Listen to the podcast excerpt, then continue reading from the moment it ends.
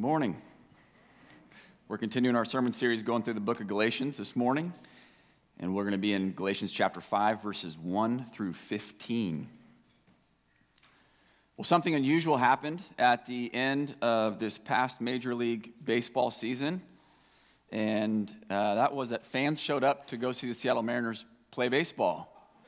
And uh, the last weekend of the season, uh, the last few games were either sold out or nearly sold out. And if you have not been paying much attention uh, to the Mariners recently, don't blame you.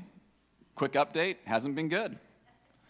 It's been a little bit painful, but something happened at the end of this season where the Mariners started to win games and the fans started holding these signs in the games that said, believe. And the Mariners started to win games, and fans started to believe. They started to believe that they could win, that they had a chance, and they had a desire, the fans did, to, for the team to win and to see the team win. And so they showed up. And what I appreciate when I think about that is that their belief in the team and the desire to see the team win change the behavior of the fans. Whereas attendance has been rather low for the Mariners, attendance was very high for these games. It changed the behavior of the fans. A few things we hope and pray for our church through our study of Galatians is that the Lord will grow our confidence in the gospel, grow our affection for Him and for others, and shape the way we live together as brothers and sisters in Christ. We hope that the Lord will strengthen our beliefs and our affections and have that shape the way we live our lives. The problem in Galatia that Paul wrote to address was false teaching that had come to the churches that he had helped to get started after he had departed. He had gone there, he had preached the gospel, he had made disciples, he had helped to start congregations in the different cities of southern Galatia. But after he moved on to continue his ministry elsewhere, others came in and taught things that were contrary to the gospel. Sadly, there were many Christians who were being led away by this teaching. And this reality prompted Paul to write a letter to the churches in Galatia. And what we're going to see in our passage this morning is the importance of standing firm in the truth of the gospel while resisting those who would try to persuade us otherwise. God cares about what we believe. What we are also going to see is that standing firm in the gospel frees us up to love and serve others. God cares about our desires and how we live our lives. So I'm going to read Galatians chapter 5, verses 1 through 15, and I encourage you to follow along.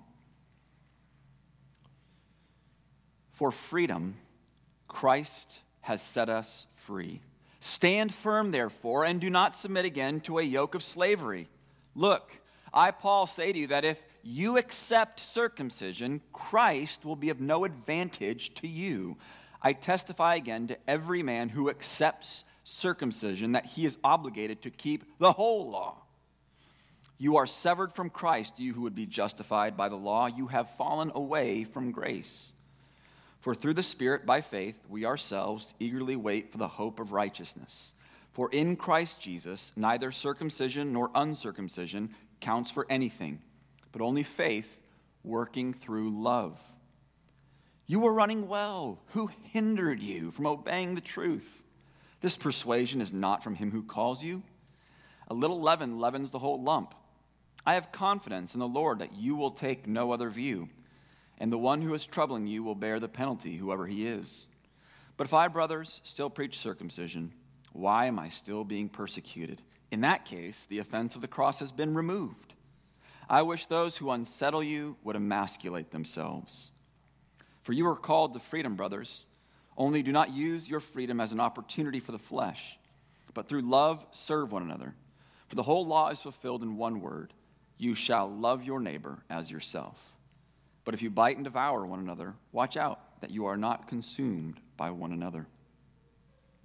When Paul wrote this letter to the Christians in Galatia, the freedom of the gospel was at stake. And the freedom of the gospel, the freedom that he was speaking of, is the freedom of conscience that comes with believing in Christ. See, we are all guilty. We're all guilty sinners. We've all sinned against a holy God, the God who made us in his image to know him, to love him, to obey him, to glorify him. He made us for this good purpose, and every single one of us has rejected his good purpose. Every single one of us is guilty. Every single one of us is deserving of punishment. And when we have a right understanding of who God is, and we have a right understanding of our own sin, our consciences are guilty. And we feel the weight of that. But God has provided a way for us to be free. And He did so by providing Jesus Christ as the Savior of the world. He sent Jesus Christ into the world to save sinners like you and I. And Jesus Christ came into the world living a perfectly sinless life and then dying upon the cross to take the punishment we deserve in our place. So that everyone who believes in Christ will receive the forgiveness of their sins and the gift of eternal life. Everyone who believes in Christ is free from the penalty of sin. We are free from that burdensome guilt of our sin that we are all guilty of. We are free. We are free in the most important way. Because we are saved by grace through faith, we are not meant to live under the burden of the law, meaning God's law, which condemns us by revealing our sin, by revealing how we have fallen short of God's standards.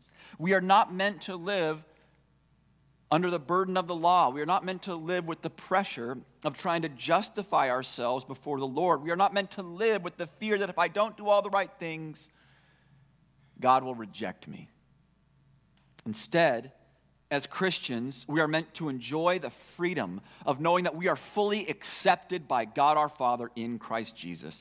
If you are a Christian, then you have it. You have the acceptance of the Father. You have the love of the Father. The promises God has made to all believers apply to you, and He will deliver on all of His good promises.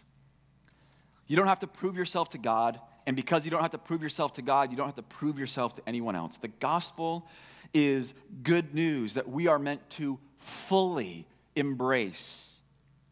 And by fully embracing the gospel, we enjoy freedom. But some of the Galatians were hedging. They were hedging. Yes, we believe in Jesus Christ, but we're also going to try to obey the law just to make sure. Just to make sure that we are right with God. Paul then laid it out clearly for them. He said, You can't have it both ways. You can't hedge your bets. You have believed in Christ, but now you are accepting circumcision, meaning you trusted in Christ for your salvation, but are now agreeing that you must be circumcised in order to be truly saved. But if you hold that view of circumcision, he said, then Christ is of no advantage to you. Whoa. How awful would that be? How awful would it be for you if Christ the Savior of the world who died upon the cross was of no advantage to you. We know that if one does not believe in Christ, then Christ is of no advantage to them. And he was saying, if you believe in Christ, but you're also trying to justify yourself, then Christ is also of no advantage to you. He said, well, if you believe that you must obey one command in the law to be saved, then it logically follows that you must obey every command to be saved. And if you're banking on your ability to obey the law to be right with God, then you are not putting your trust in Jesus to be made right with God. If that is the case, then you are severed from Christ. You have fallen away from grace. You are not trusting in the grace of God by putting your faith in Jesus Christ. You are trusting in yourself in some way, shape, or form. Friends, you are either trusting in yourself or you are trusting in Jesus. It cannot be 50 50. It cannot be 90 10. It cannot be 99% Jesus and 1% you. If you are not trusting 100% in Jesus for your salvation, then you are believing another gospel, which is no gospel at all. Christians, however, are those who, through the power of the Holy Spirit at work in us, have placed our faith entirely in Jesus and his righteousness. You see, the wonderful news of the gospel is not only that Christ died for the forgiveness of our sins, which he did, that in, of it, in and of itself is wonderfully epic good news. But what we also see in the gospel is that Christ lived a perfectly sinless life. He perfectly obeyed the will of God, the only one to live a truly righteous life. And when we repent of our sin and put our faith in Jesus Christ, we receive the forgiveness of our sins as well as the gift of his righteousness. You see, it's not only that God does not count our sins against us, He also gives us credit for the righteousness of Christ. That is imputed righteousness. God judges us according to the righteousness of Christ. We see this, for example, in 2 Corinthians 5:21 where Paul wrote, "For our sake he made him Jesus to be sin who knew no sin, so that in him we might become the righteousness of God. Wow, in Jesus Christ, we become the righteousness of God. And here in Galatians, Paul said, We who put our faith in Christ eagerly wait for the hope of righteousness. I appreciate Frank Thielman's words here, where he wrote Paul often speaks of the justification of believers in the past tense because it is something that happens when they first believe the good news that God's gift of Christ's atoning death has rescued them from the punishment they deserve and has reconciled them to God. Perhaps he envisions justification in the future here as a reminder that although the salvation of believers from God's future wrath is certain, it will be fully realized only on the final day. It is important, therefore, to continue to trust in God's gift of Christ's redeeming work until that day. Because we have been justified by faith, we don't wait for the hope of righteousness like we wait for the hope of a Mariners World Series title. The hope of righteousness will come to pass, but the full realization hasn't happened yet, so we must stand firm in the gospel. Paul concluded this section by saying it doesn't matter if you are circumcised or not. Circumcised, uncircumcised, that's not what counts. What does matter, on the other hand, is faith working through love. And why did he say this? Because loving others is the fruit of genuine faith. In verses 7 through 12, Paul expressed his frustration with the false teachers, as well as the effect of the false teachers. The false teachers had persuaded the members of the congregations, and their influence spread through the churches like leaven working through a lump of bread. The Galatians had been running well because they believed the gospel, but they were getting tripped up by these bad ideas.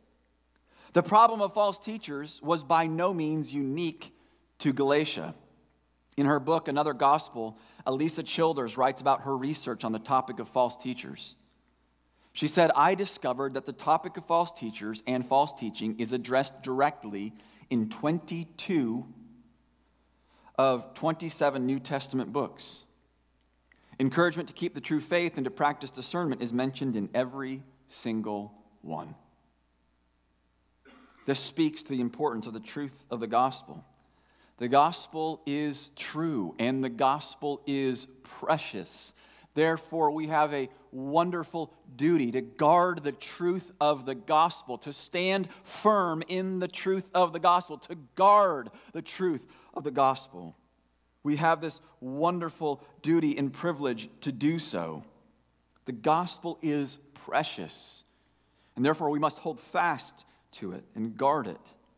And one of the crummy things about false teachers is that oftentimes they are hard to identify. very rarely do they come out and say, You should worship Satan. Right? And it's like, ah, what does the Bible say about that? Ah, that's a tough one. It's usually not that simple and straightforward. No, they are often hard to identify because they say things that sound good or sound true or appeal to our sensibilities. The false teachers in Galatia appealed to the human tendency to believe that somehow, some way, I need to justify myself, and I can. Today, there are many examples of false teachers twisting or distorting the truth of the gospel in many different ways, in many different forms. There are examples of the gospel being distorted.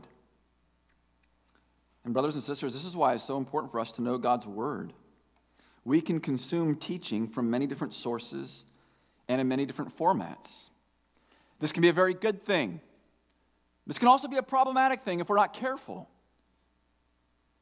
We can read books, we can read articles and blog posts we can listen to podcasts and sermons and lectures. We can go to conferences. So many different sources of teaching, so many different voices that we can listen to. But anything we read or listen to must be held up in the light of God's Word.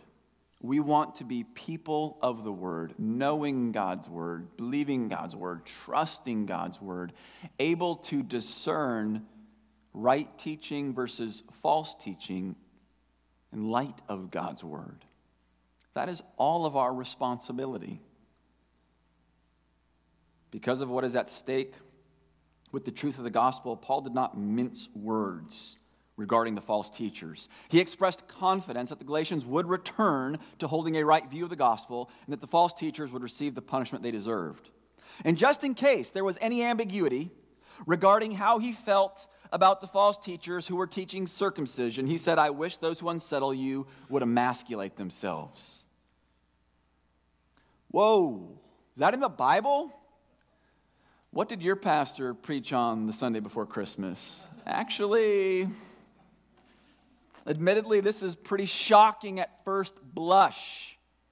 Some might accuse Paul of being a little crude. Oh, you teach circumcision, just cut it all off.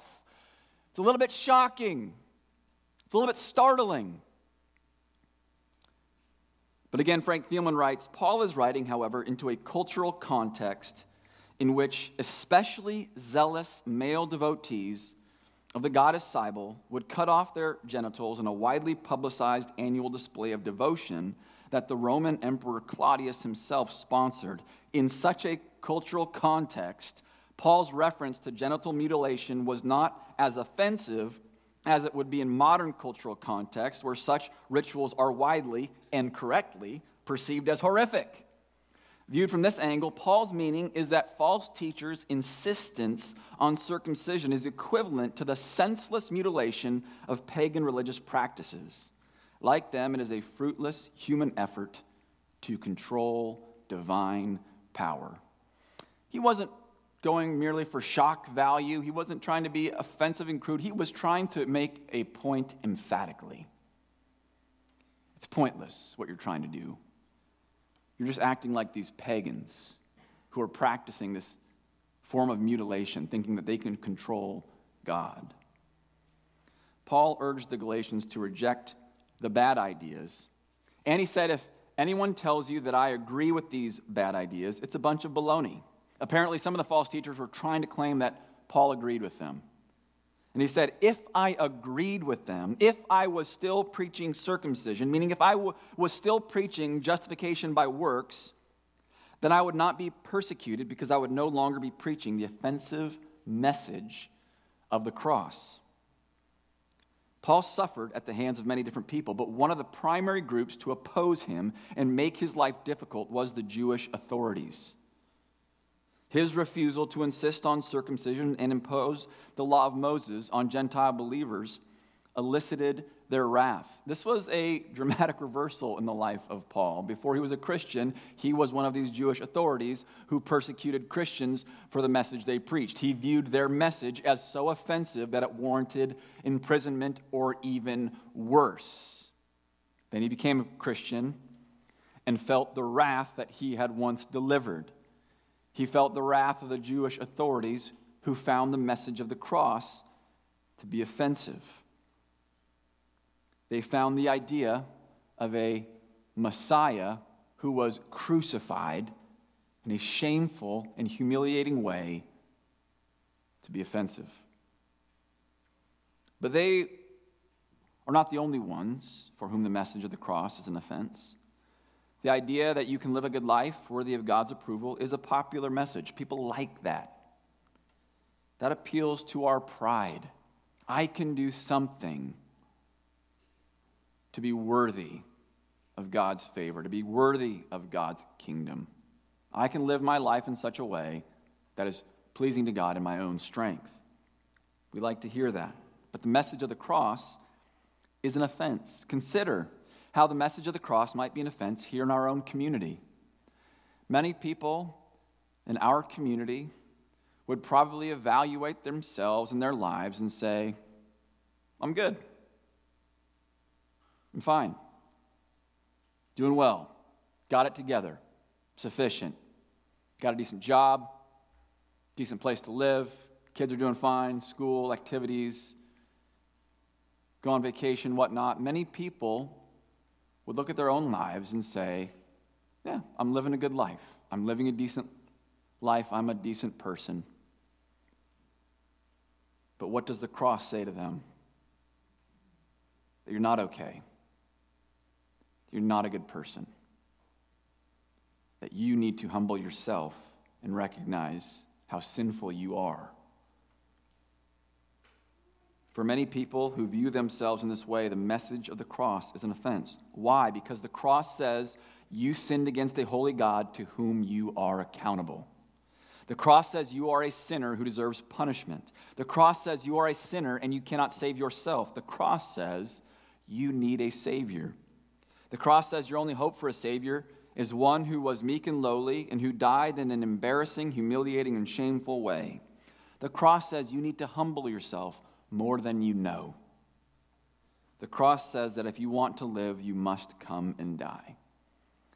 So the message of the cross for many people is an offense.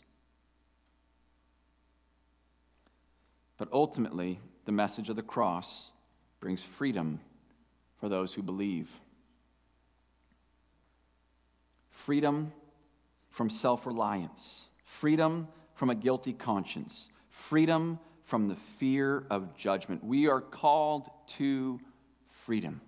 Even Christians throughout the world living under oppressive regimes get to enjoy freedom in the most important sense of the word. We have freedom in Christ.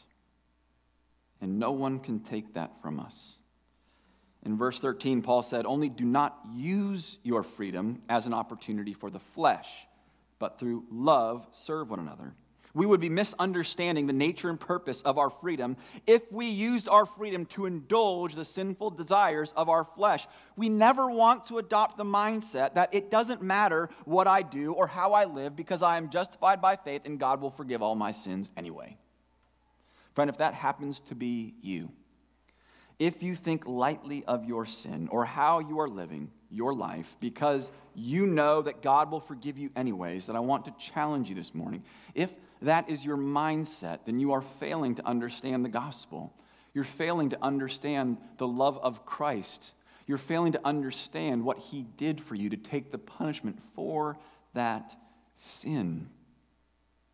If you take your sin lightly, if you take the way you live lightly because you know that God's going to forgive you anyways, And I would encourage you to press into the gospel, to truly know Jesus to better understand what He has done for you. When you understand that, it changes your view of your sin. It causes you to hate your sin. You hate the things that you do that caused Christ to suffer because he loves you and you love him. Don't use your freedom to indulge the flesh. Instead, use your freedom to serve one another in love. Do you see how the gospel sets us free from the need to justify ourselves so that we can focus on and serve others? We don't serve others to earn God's favor. We don't serve others to prove that God was right to save us. We don't serve others to get God's love. We already have all of that. We have His acceptance, we have His favor, we have His love. We have everything we need to serve others selflessly for their good and for God's glory. We are to serve one another in love. And we serve one another in love, and that love comes from God. Brothers and sisters, we need to understand and stand firm in the freedom we have in the gospel. One of the ways we do this is by growing in our understanding of God's love for us. In Romans 5 5, Paul wrote, And hope does not put us to shame because God's love has been poured into our hearts through the Holy Spirit who has been given to us. We might not always feel it, but God's love has been poured into our hearts. And God's love given to us in Jesus Christ is the most precious gift we have. It's the best thing we have. God's love is amazing. And it gets better. In Romans 8 38 to 39, Paul writes, For I am sure that neither death nor life, nor angels nor rulers, nor things present nor things to come, nor powers, nor height nor depth, nor anything else in all creation will be able to separate us from the love of God in Christ Jesus our Lord. The best thing we have is the love of God in Jesus Christ, which has been poured into our hearts. And the best thing that we have, the love of God, cannot be taken from us, and we cannot lose it. We can lose things. We can lose things in this life, in this world in its present form. We can feel the pain of that, the sting of that. But we cannot lose the best thing that we've been given. And that's the love of God in Christ Jesus poured into our hearts. It is good to reflect it is good to reflect on and praise God for His love for you. Because you are free in Christ, because God has accepted you in Christ, because you have the unconditional love of the Father, which has been poured into your heart and which you cannot lose and no one can take from you, you are free to serve others. The freedom of the gospel enables us to truly love and serve one another. And the one another here in verse 13 refers to the church family. He was speaking to Christians in the context of their congregations. You are free to serve one another. How are you serving your church family? If you're not a member, I want to encourage you to pursue membership. Love flourishes in the context of a committed relationship. This is why marriage is a good thing. That's why it's good for a man and woman to get married rather than just to, to live together. They get married, they make a commitment to each other. Love flourishes in the context of a commitment. If you're not a member, I want to encourage you to make a commitment to help your love for the congregation grow and flourish. This is a good thing. If you're not a member, I encourage you to take the membership class beginning in January. If you are a member, you begin to serve one another by showing up. Pastor Mark Dever has said our primary ministry to each other is attendance. We show up, we're there, we're present with each other. And then we consider how the Lord might be leading you to serve others. What gifts has He given you? What resources has He given you? What relationships and opportunities has He given you? There are opportunities to serve people in practical ways, both when we gather on the Lord's Day and throughout the week. I'm so thankful for the many ways people serve here on Sunday mornings. There are so many examples I could point to. One that comes to my mind is that of Zach and Carmen Hoxo. I love seeing Zach Hoxo almost every Sunday morning before the 9 o'clock service because he comes to teach the kids, the kindergarten through second graders every week. And Carmen serves so faithfully as well, serving music, uh, with music both here in this, in this gathering as well as with the kids as well. week in, week out. And I told Zach, I'm so thankful for the way that you serve week in and week out teaching these kids. And his response is always gratitude and joy for the opportunity to serve in this way. I'm always challenged by that and encouraged by that. Just that desire to serve and that joy in serving the kids of our church, the children of this church family. So many people serve when we gather. What a joy it is to see people serving, whether it's greeting or in kids' ministry, in security, sound and music, hospitality, coffee, all of it. So many people serve in so many different ways so that we can joyfully gather as the Lord's people. But we also serve one another throughout the week. And I could literally think of hundreds of examples of a way this church family serves one another. I love seeing members bring each other, bring each other meals, or just helping out and going and spending time with someone when someone is hurting. There's so much generosity and hospitality taking place throughout the life of this church, and that is a good thing. That is a commendable thing. I want to encourage us to keep going in this, to keep going in serving one another. God has given you gifts and opportunities and resources and relationships so that you can serve your brothers and sisters in Christ. We see the opposite of serving one another in verse 15, where Paul said, But if you bite and devour one another, watch out that you are not consumed by one another. Isn't that a terrible image that these words provide? He's like talking about people behaving like animals, biting and devouring one another. The opposite of serving one another humbly in love is to bite and devour one another. Obviously, by God's grace, we want to be characterized as those who love and serve one another, not mistreat one another. Paul went on to say, For the whole law is fulfilled in one word you shall love your neighbor as yourself. He was quoting from the law in Leviticus chapter 19, verse 18. Right there in the law that God gave to his people was the command to love your neighbor as yourself. This reminds us of when Jesus was asked, What is the great commandment in the law? And he said, You shall love the Lord your God with all your heart and with all your soul and with all your mind. This is the great and first commandment. And a second is like it You shall love your neighbor as yourself. On these two commandments depend all the law and the prophets. What a profound statement. The purpose of God's law was to reveal his will so that his people would understand what it meant to love God and love their neighbors.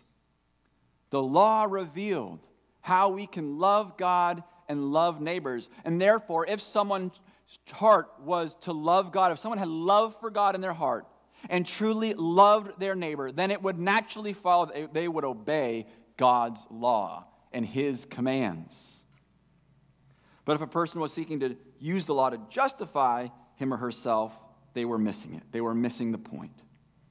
If your desire is to love God and love your neighbor, then your heart is in the right place. That is evidence that you are believing and standing firm in the gospel. Serving one another and loving your neighbor is how we are to use our freedom. We have talked about serving one another, but how can we love our neighbors? Well, first of all, we need to understand what Jesus means by our neighbors. And what we have seen in the teaching of Jesus is that our neighbor is not just the people who live next to us on our street, but it's anyone in our life. Anyone whom God has sovereignly placed in our life, whom we can love and serve, whom we can care for. God has sovereignly placed people in your life whom He has called you to love.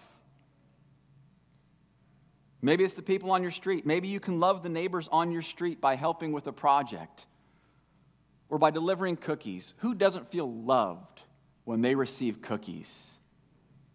Even that simple act can open a door.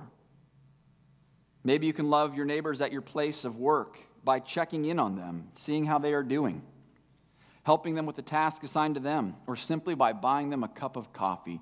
Sometimes it's that simple acts, those simple, thoughtful acts, which can demonstrate tangibly the love of God.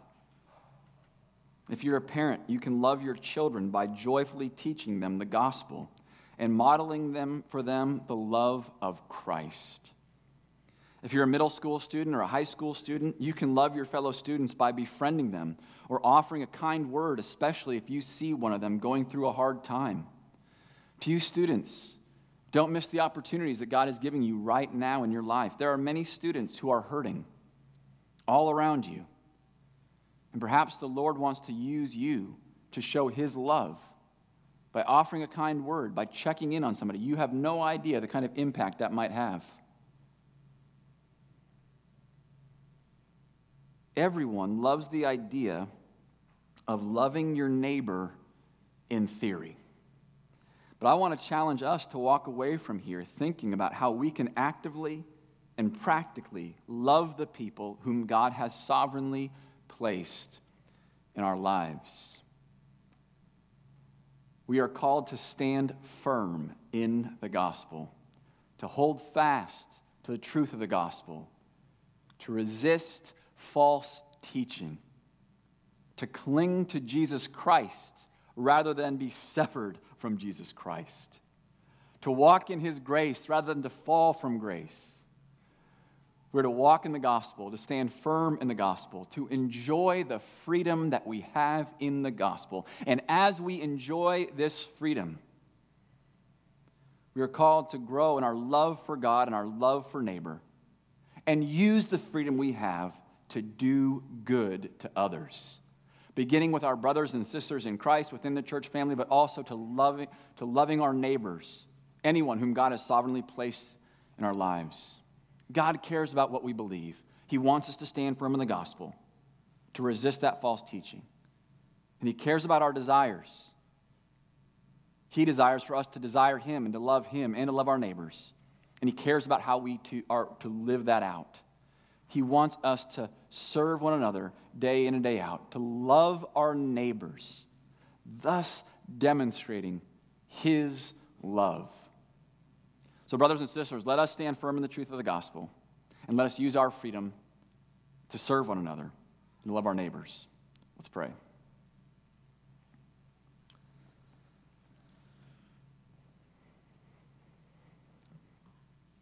Heavenly Father, we thank you for your word. We thank you for the truth that you have revealed to us in your word. We thank you that we can know and believe the gospel. We thank you that we are saved by grace through faith in Jesus Christ. And we pray that we will walk in the freedom that you have given us in Jesus. And we pray that as we do so, we will grow in our love for you as we grow in our understanding of your love for us. And we pray that we will use our freedom not to indulge our sinful desires, but to serve and build one another up, to love our neighbors, to bring glory to your name. We pray this in Jesus' name. Amen.